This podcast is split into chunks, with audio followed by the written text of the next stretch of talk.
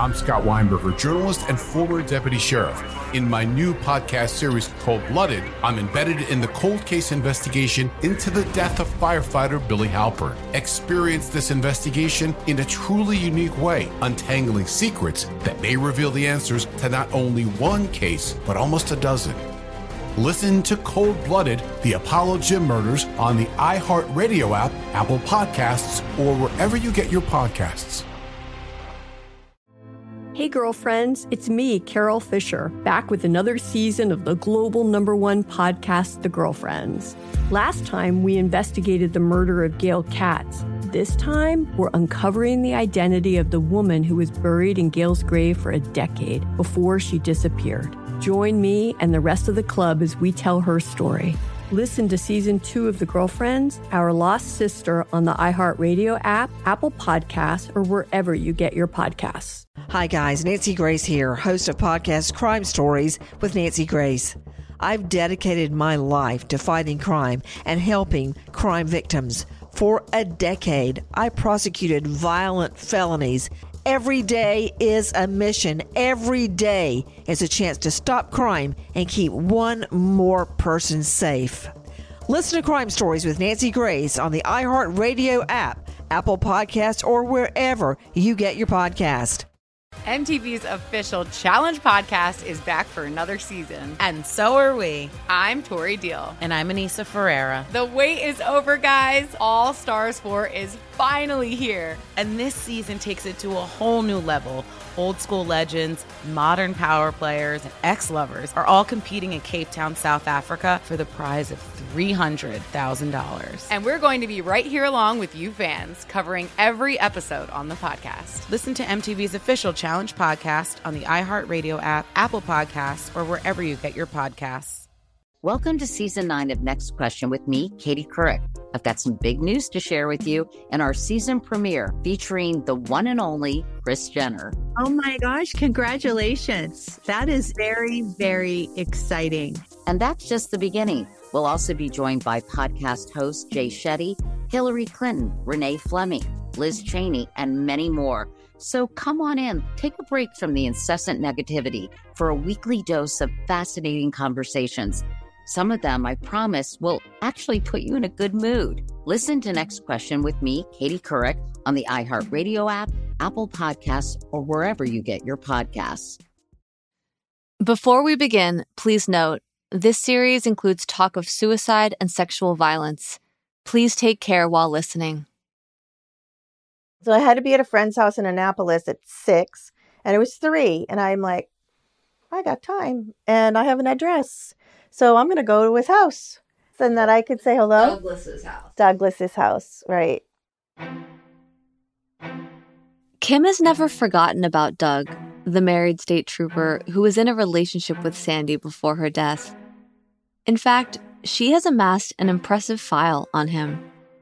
She's paid for background checks on his name, studied his wife's Facebook page, researched the properties the couple own, she even went to the trouble of requesting Doug's training records from the state police.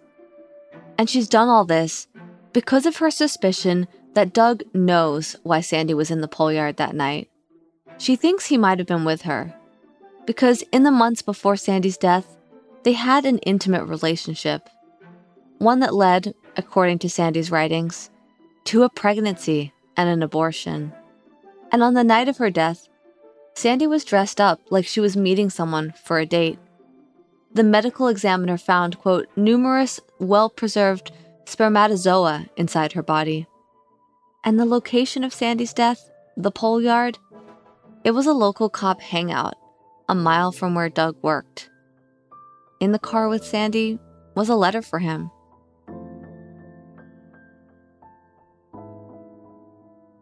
As much as Kim has wanted answers from Doug, she has always been too afraid to reach out to him directly, worried about how he might react to her meddling.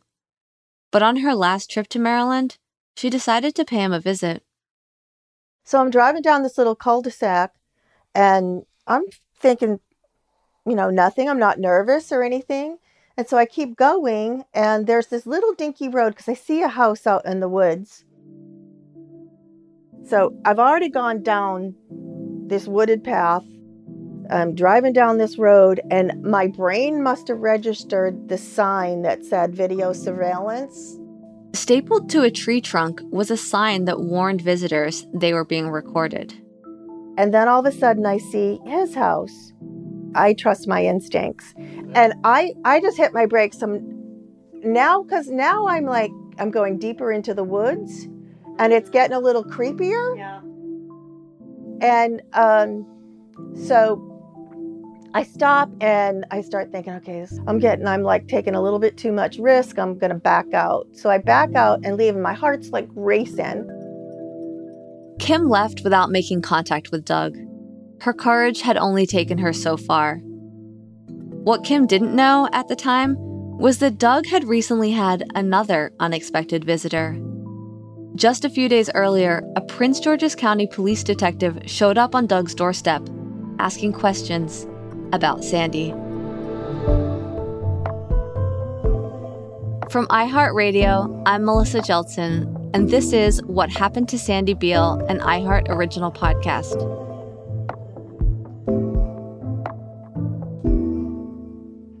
Chapter 7 The Unraveling.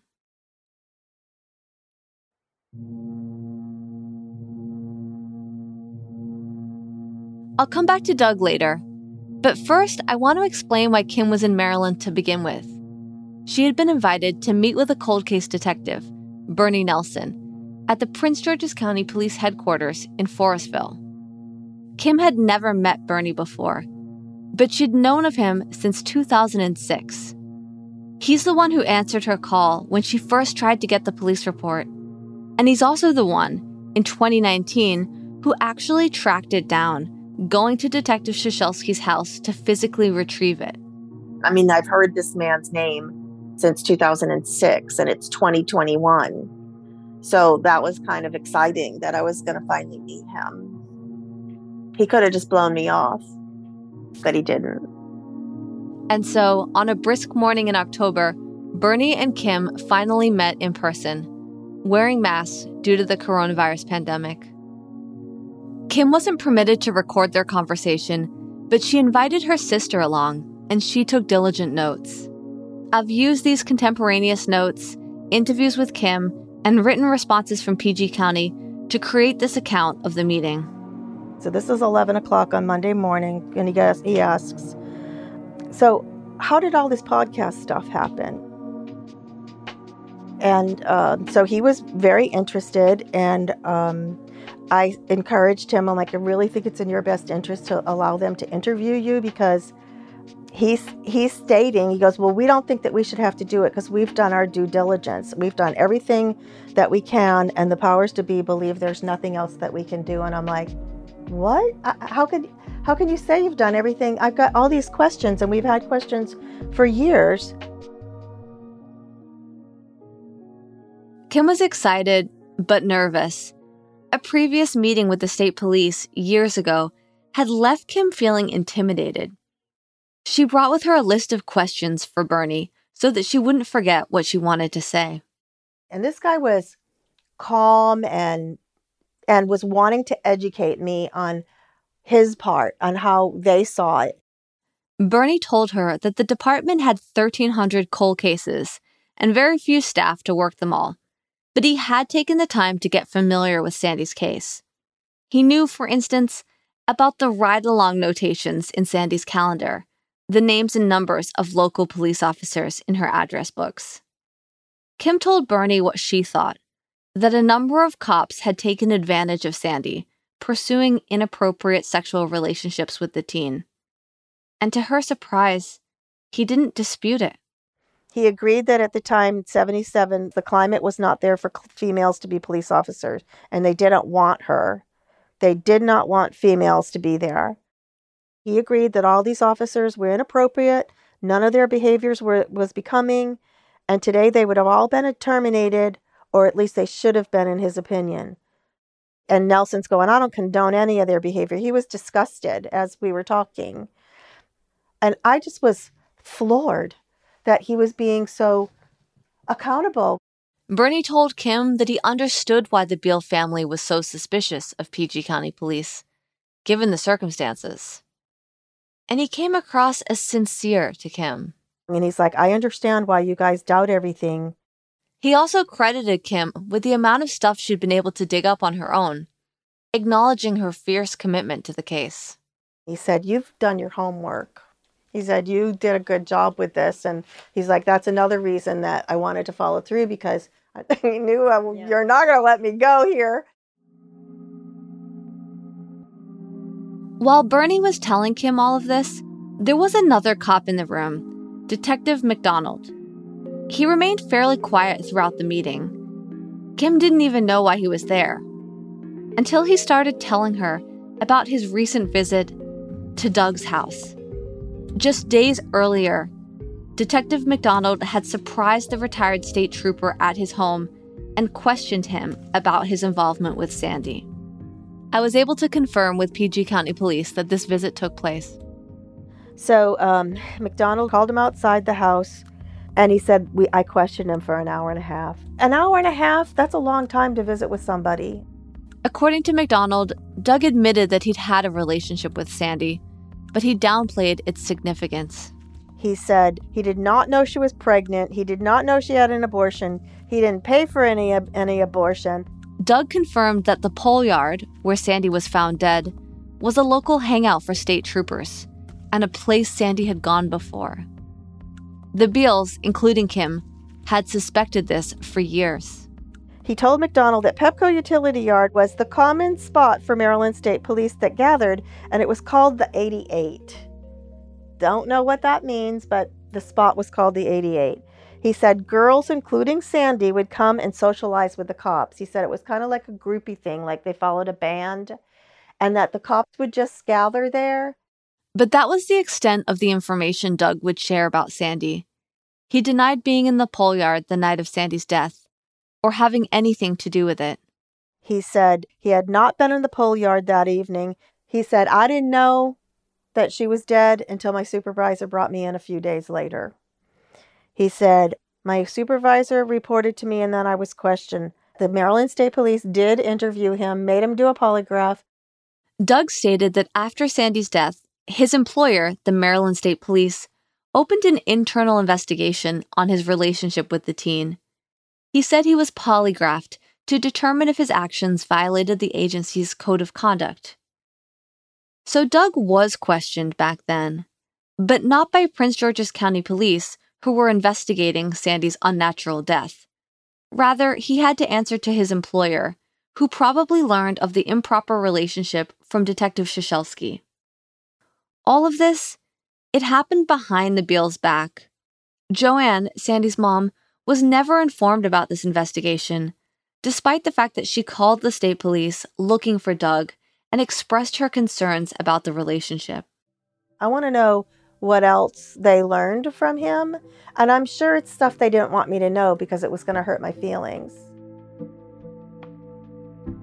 In Kim's eyes, Doug had always existed in this protected bubble, untouchable, living above the law. Now, learning that he hadn't completely evaded scrutiny, that he was compelled to explain his relationship with Sandy on his front lawn, no less, it left her feeling elated. To be clear, Kim didn't believe that Doug told the whole truth, and she had so many more questions for him. But it felt like a small victory that he had acknowledged and confirmed his relationship with Sandy. Because this was something I'd tried to get him to do, to no avail. Doug never responded to my many letters and emails, even though I have an email tracker and I could tell that someone had read my messages, often many times, soon after I sent them. But Doug wasn't able to ignore a detective on his doorstep. And so, four decades after Sandy's death, he was forced to remember her.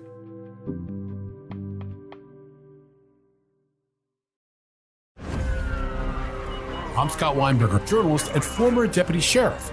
In my new podcast series, Cold Blooded The Apollo Gym Murders, I'm embedded in the cold case investigation into the death of firefighter Billy Halpern. It's just a shame, you know, that they took him from us. Experience this investigation in a truly unique way, knocking on doors, uncovering new evidence, including the DNA of a potential killer.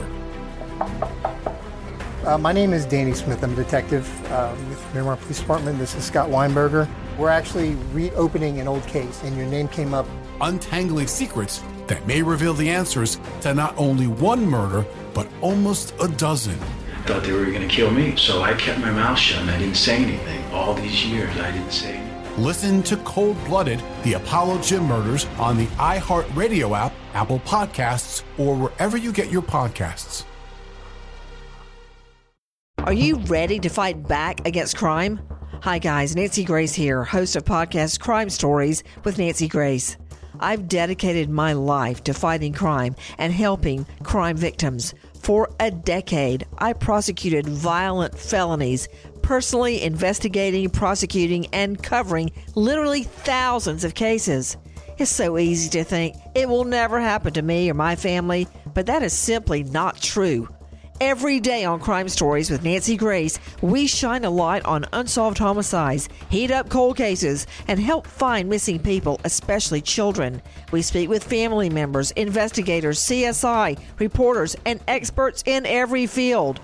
Every day is a mission. Every day is a chance to stop crime and keep one more person safe. Listen to Crime Stories with Nancy Grace on the iHeartRadio app Apple Podcasts, or wherever you get your podcast. Hey, girlfriends, it's me, Carol Fisher. I'm so excited to tell you about the brand new series of The Girlfriends. In season one, we told you about the murder of Gail Katz at the hands of my ex boyfriend Bob. At one point, a woman's torso washed up on Staten Island and was misidentified as Gail. She spent nine years in Gail's grave, and then she just disappeared. It's almost like it's become this moral obligation to find her. And that's what we're going to do find this missing girlfriend and tell her story. With the help of some of your favorite girlfriends from season one, like my producer Anna. Oh my God. My friend Dr. Mindy Shapiro. Hi, it's Dr. Shapiro, and I'd like to speak with the deputy medical examiner. And of course, Gail's sister, Elaine Katz. Having no closure, it kills you. Join us as we try to solve a 35 year old cold case. It's not going to be easy, but it's going to be one hell of a ride. what? I can't believe this. Listen to season two of The Girlfriends, Our Lost Sister on the iHeartRadio app, Apple Podcasts, or wherever you get your podcasts. In the recent history of documentary filmmaking, one scene stands out above all the hot mic bathroom confession of Robert Durst in The Jinx. Now, the person responsible for that moment, Sareb Kaufman, stepson of the victim, friend of the murderer, star of the documentary, for the first time ever, shares why he believes you're watching the furthest thing from the truth on this exclusive episode of Murder Homes. Listen to Murder Homes on the iHeartRadio app, Apple Podcasts, or wherever you get your podcasts. MTV's official Challenge podcast is back for another season. And guess what? So are we. Just in case you forgot, I'm Tori Deal. I'm a six time finalist and a challenge champion. And I'm Aneesa Ferreira, and I've been gracing your screens for the last two decades. I am a veteran challenger and challenge all star. And speaking of all stars, All Stars 4 is finally here. I'm going to be honest, I literally thought this day was never going to come. Well, the challenge gods have answered our prayers, and we're going to be right here along with you fans covering every episode on the podcast. And this season takes it to a whole new level. Old school legends, modern power players, redemption seekers, and ex lovers are all competing in Cape Town, South Africa for the prize of $300,000. Anyone can win, relationships matter, and only one All Star will claim the title of Challenge Champion. Listen to MTV's official Challenge podcast on the iHeartRadio app, Apple Podcasts, or wherever you get your podcasts. The cold case detectives never explained to Kim why they visited Doug. And I can't say for sure because Prince George's County Police declined to make anyone available for an interview. But my instinct is not that they suspected Doug of murder, but that they wanted to show the Beals that they'd done something. Because despite the recent visit to Doug's house, the PG County Police Department was still convinced that Sandy died by suicide. He stated that they believed that there was no foul play, that no further investigation needed to be done, and they didn't need to investigate anything further because they felt there was nothing criminal in nature. Bernie told her that based on the forensic evidence at the scene of Sandy's death, it was indisputable that she died by suicide. But Kim had seen all the same evidence as Bernie and had come to a dramatically different conclusion. And, and we're going back and forth arguing. And he's like, no. And so I pull out all my notes and I put them out there. For years, Kim had been compiling what she believed were the most compelling pieces of evidence that cast doubt on the theory of suicide. Now, Kim went over each point one by one. There was the gun discovered without any fingerprints. There was the cardboard found under Sandy's tires, which indicated to Kim that Sandy was trying to leave. There was the fact that Sandy's body was discovered so close to her boyfriend's place of work. And yet, he was not interviewed by Prince George's County Police as part of the death investigation. There was the sperm inside Sandy, sperm which could now be tested for DNA and could potentially solve the question of who was last with Sandy. But most importantly, there was the strange location of the gunshot wound. Why would Sandy, who was left handed, reach across her body to shoot herself in the right side? So we get into the trajectory part, and I told him that I didn't understand how one could shoot themselves in the manner that you're saying, and if she had in fact committed suicide. And he goes, "She was st- she was shot in the stomach." I'm like, "No." Ever since I met Kim, she has described the bullet as having penetrated Sandy's right side and exited through the left side of her back. Kim is not wrong, but when you look at the evidence a little more closely, a more nuanced picture emerges. According to the autopsy report, the entrance wound was in Sandy's abdomen, less than three inches to the right of her midline, not in her flank, as Kim had described it. It's a slight difference, but an important distinction when it comes to visualizing how someone would inflict such an injury. To be told that she was mistaken about the location of the entrance wound, even by a small distance, was genuinely confusing for Kim and she and I said, but she couldn't have possibly she couldn't have, she was couldn't be a contortionist and do this. And he's like, Kim, she took the gun, she braced it on the steering wheel, and she used her thumbs and she she put it to her stomach because it was a direct shot to the stomach. It went through right here and it came right out the back behind her her back. The trajectory of the bullet had never been explained to Kim in this way. Instead of traveling from right to left, Bernie showed Kim that the path of the bullet really moved from front to back. There was a deviation of about 5 inches, but that could be accounted for by the angle of Sandy's body or the angle of the gun or a combination of the two. And he says, um, but there was gunpowder on the steering wheel. And I'm like, what? And it was kind of like this thing came at me where all of a sudden things were becoming clear. And I'm like, what do you mean there was gunpowder on the steering wheel? And he goes, yes, there was spray of gunpowder on her hands, the gun on the on the steering wheel and forward. And I'm like, oh God. Kim had never heard about gunpowder being on the steering wheel of Sandy's car. The detail wasn't in the police report, and no one had ever mentioned it to her before. But now she imagined it what he said was that's how it got in her hands, that everything goes backwards, that this the gunpowder sprays back.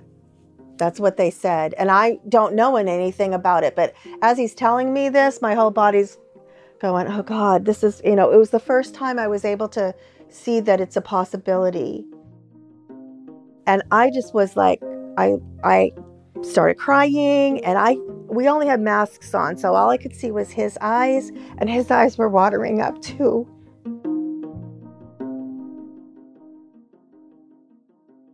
At that moment, Kim's certainty in the facts that she had been repeating for so many years started to break apart. It was a disorienting and destabilizing feeling. She was able to glimpse an alternative version of events for Sandy's death that made just as much sense as the one she had believed for so long.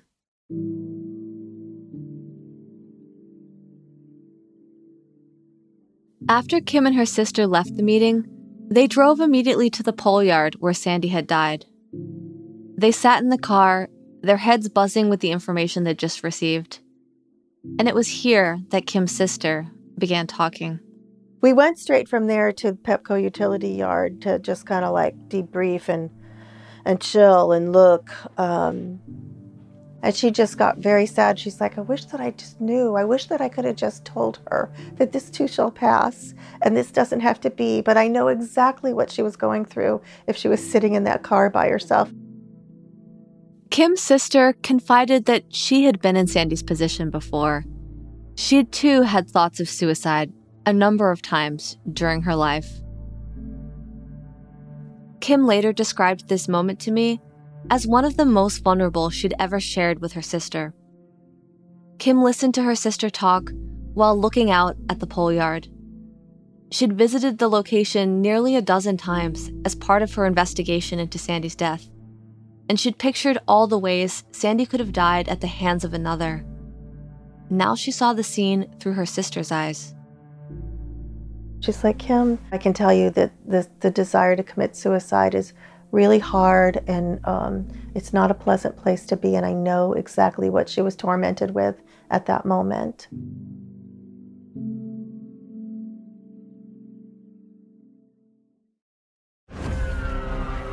I'm Scott Weinberger, journalist and former deputy sheriff. In my new podcast series, Cold Blooded The Apollo Gym Murders, I'm embedded in the cold case investigation into the death of firefighter Billy Halpern. It's just a shame, you know, that they took him from us.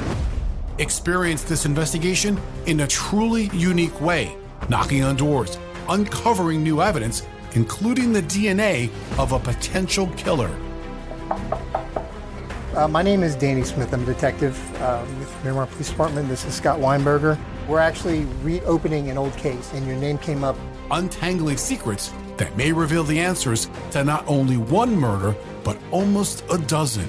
I thought they were going to kill me, so I kept my mouth shut and I didn't say anything. All these years, I didn't say anything. Listen to Cold Blooded, the Apollo Gym Murders on the iHeartRadio app, Apple Podcasts, or wherever you get your podcasts. Are you ready to fight back against crime? Hi, guys. Nancy Grace here, host of podcast Crime Stories with Nancy Grace. I've dedicated my life to fighting crime and helping crime victims. For a decade, I prosecuted violent felonies, personally investigating, prosecuting, and covering literally thousands of cases. It's so easy to think it will never happen to me or my family, but that is simply not true. Every day on Crime Stories with Nancy Grace, we shine a light on unsolved homicides, heat up cold cases, and help find missing people, especially children. We speak with family members, investigators, CSI, reporters, and experts in every field. Every day is a mission. Every day is a chance to stop crime and keep one more person safe. Listen to Crime Stories with Nancy Grace on the iHeartRadio app Apple Podcasts, or wherever you get your podcast. Hey, girlfriends, it's me, Carol Fisher. I'm so excited to tell you about the brand new series of The Girlfriends. In season one, we told you about the murder of Gail Katz at the hands of my ex boyfriend, Bob. At one point, a woman's torso washed up on Staten Island and was misidentified as Gail. She spent nine years in Gail's grave, and then she just disappeared it's almost like it's become this moral obligation to find her. And that's what we're going to do find this missing girlfriend and tell her story. With the help of some of your favorite girlfriends from season one, like my producer Anna. Oh my God. My friend Dr. Mindy Shapiro. Hi, it's Dr. Shapiro, and I'd like to speak with the deputy medical examiner. And of course, Gail's sister, Elaine Katz. Having no closure it kills you. Join us as we try to solve a 35 year old cold case. It's not going to be easy, but it's going to be one hell of a ride. what? I can't believe this. Listen to season two of The Girlfriends, Our Lost Sister on the iHeartRadio app, Apple Podcasts, or wherever you get your podcasts. In the recent history of documentary filmmaking, one scene stands out above all the hot mic bathroom confession of Robert Durst in The Jinx. Now, the person responsible for that moment, Sareb Kaufman, stepson of the victim, friend of the murderer, star of the documentary, for the first time ever, shares why he believes you're watching the furthest thing from the truth on this exclusive episode of Murder Homes. Listen to Murder Homes on the iHeartRadio app, Apple Podcasts, or wherever you get your podcasts. MTV's official Challenge podcast is back for another season. And guess what? So are we. Just in case you forgot, I'm Tori Deal. I'm a six time finalist and a challenge champion. And I'm Aneesa Ferreira, and I've been gracing your screens for the last two decades. I am a veteran challenger and challenge all star. And speaking of all stars, All Stars 4 is finally here. I'm going to be honest, I literally thought this day was never going to come. Well, the challenge gods have answered our prayers, and we're going to be right here along with you fans covering every episode on the podcast. And this season takes it to a whole new level. Old school legends, modern power players, redemption seekers, and ex lovers are all competing in Cape Town, South Africa for the prize of $300,000. Anyone can win, relationships matter, and only one All Star will claim the title of Challenge Champion. Listen to MTV's official Challenge podcast on the iHeartRadio app, Apple Podcasts, or wherever you get your podcasts.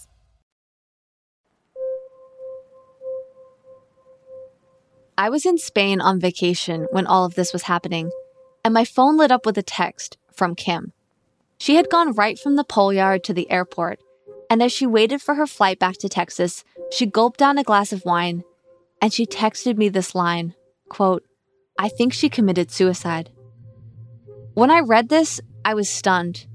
I had told Kim a lot of information over the last few months that complicated the story she believed about Sandy's death. She took it all in stride, but her confidence in her stance remained strong. Now she had completely reversed her position, abandoning a belief that had driven her for so long. This belief, it was a part of Kim. It dictated how she spent her free time. It reached into her professional life and informed how she identified with her clients. It molded her personality. How could a single meeting change her mind? What could Bernie have said or done to persuade her? I mean, look, think about, you know, yourself and what you believe about this story, right? Or like, what would it take to convince you of a different narrative? And I think when you think about it that way, you realize that, you know, getting entrenched in a system of beliefs is actually shockingly easy. Like, that's what we do as human beings. Steven Sloman is a professor of cognitive, linguistic, and psychological sciences at Brown University. He studies how people think. How do you actually change minds? The traditional way to think about it is that if you just see enough evidence, then finally you'll change your mind. I think it's very clear that's false. In fact, in the literature, there are people who propose what are called backfire effects. You take people who feel strongly about an issue and you show them evidence that's inconsistent with their view. And in some conditions, people come to feel even more strongly the way they felt before, despite the evidence. If you bombard someone with information that challenges their beliefs, they're likely to double down on their original stance. But listen to them, really listen, and the opposite might happen. Research shows that people who are genuinely listened to feel safer in the conversation and experience less anxiety. As a result, they're less defensive and better at seeing both sides of an argument. And they walk away from the conversation with a more nuanced perspective. But if we're talking about how to approach an individual to change their mind, well, the first thing you do is you acknowledge where that person's coming from, right? You don't have to agree with it, but you have to give the person the sense that you understand them and you understand their values, right? If you can acknowledge their most sacred values first, that's a really good entryway. Then the person feels respected and feels like they're talking to someone who understands them. So that's step one. Hearing this, it sounded almost exactly like what Bernie did. Kim told me how he acknowledged that PG County police had mistreated Sandy and how wrong it was.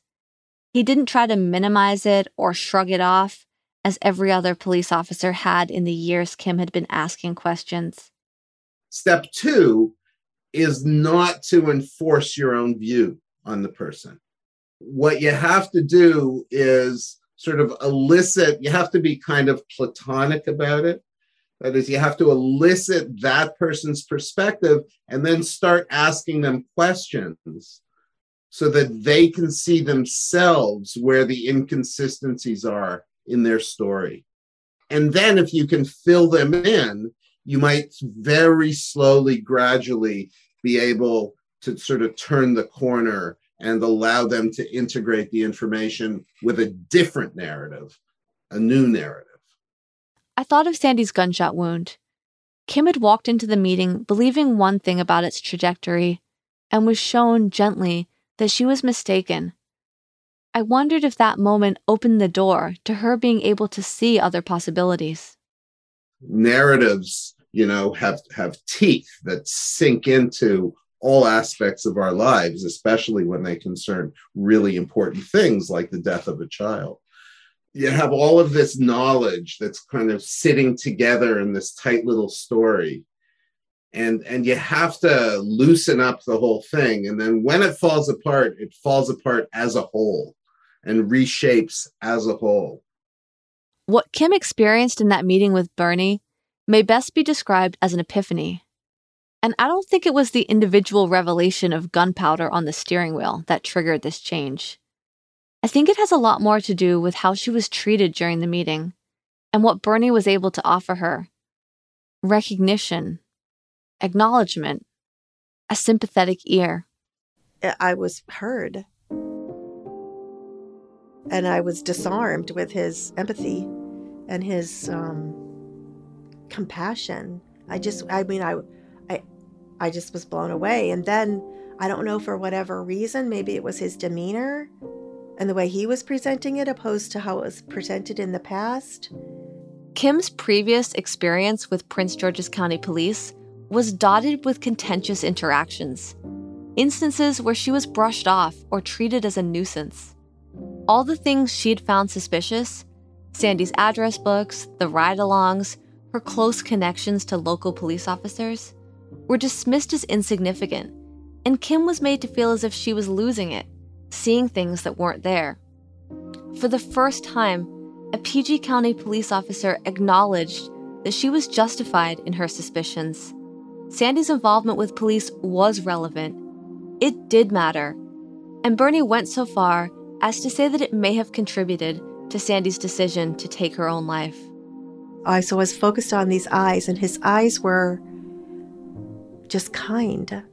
And he cared, and it was like he could see the pain, and he could even, I mean, he he felt the pain. He wasn't in tears, but he just had those eyes, and they were so compassionate that it was there was a connection of you really got to get it was like you really have to believe me it was like he was almost begging me you know almost get yourself out of this misery that you're in because it's just the truth.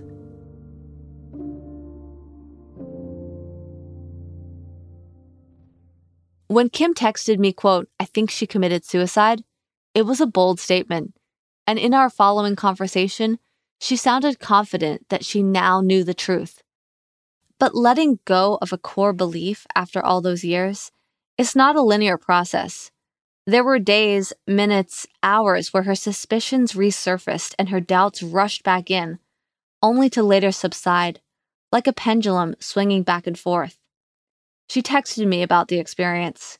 Quote, I find myself shifting often from knowing she was killed and grieving how much she was really hurting.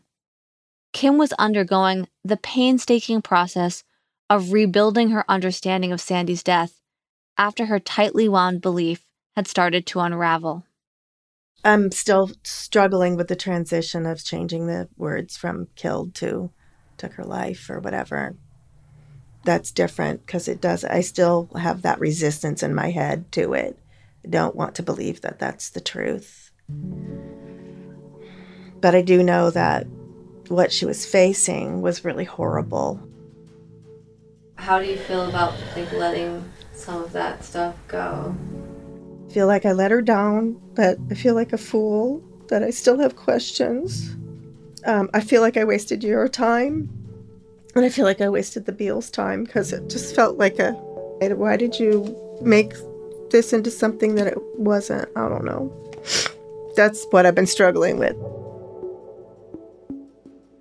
After Kim flew home to Texas, she knew she had to tell the rest of the Beals what she now believed about Sandy's death. But she didn't want to do it over the phone. She couldn't bear the thought of having four individual conversations where she tried to put into words what had happened during her meeting with Bernie.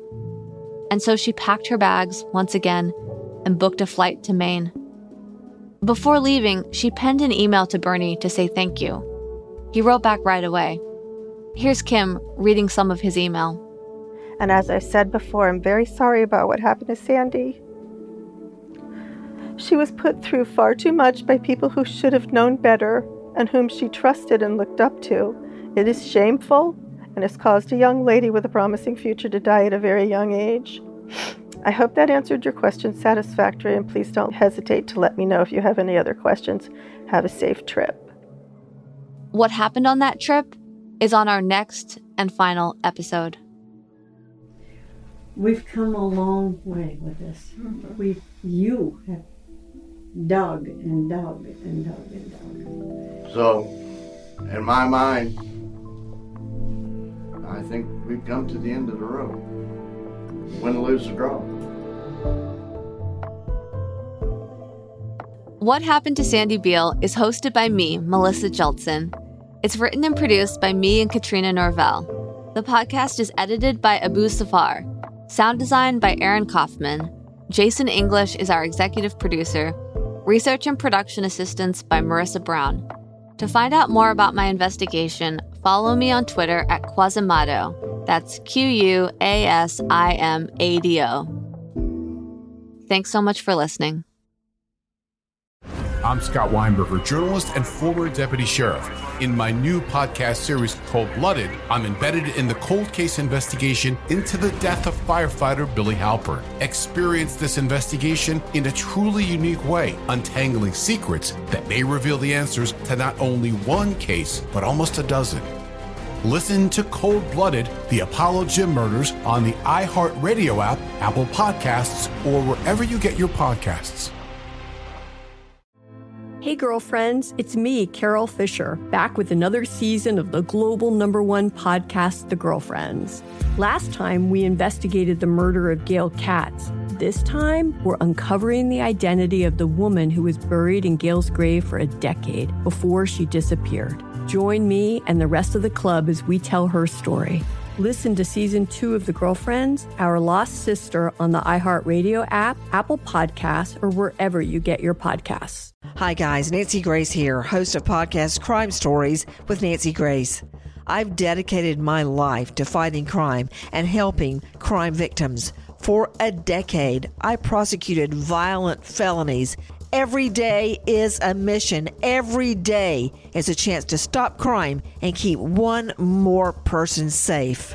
Listen to Crime Stories with Nancy Grace on the iHeartRadio app, Apple Podcasts, or wherever you get your podcast.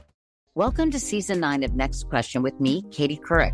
I've got some big news to share with you in our season premiere featuring the one and only Kris Jenner. Oh my gosh, congratulations. That is very, very exciting. And that's just the beginning. We'll also be joined by podcast host Jay Shetty, Hillary Clinton, Renee Fleming, Liz Cheney, and many more. So come on in, take a break from the incessant negativity for a weekly dose of fascinating conversations. Some of them, I promise, will actually put you in a good mood. Listen to Next Question with me, Katie Couric, on the iHeartRadio app, Apple Podcasts, or wherever you get your podcasts.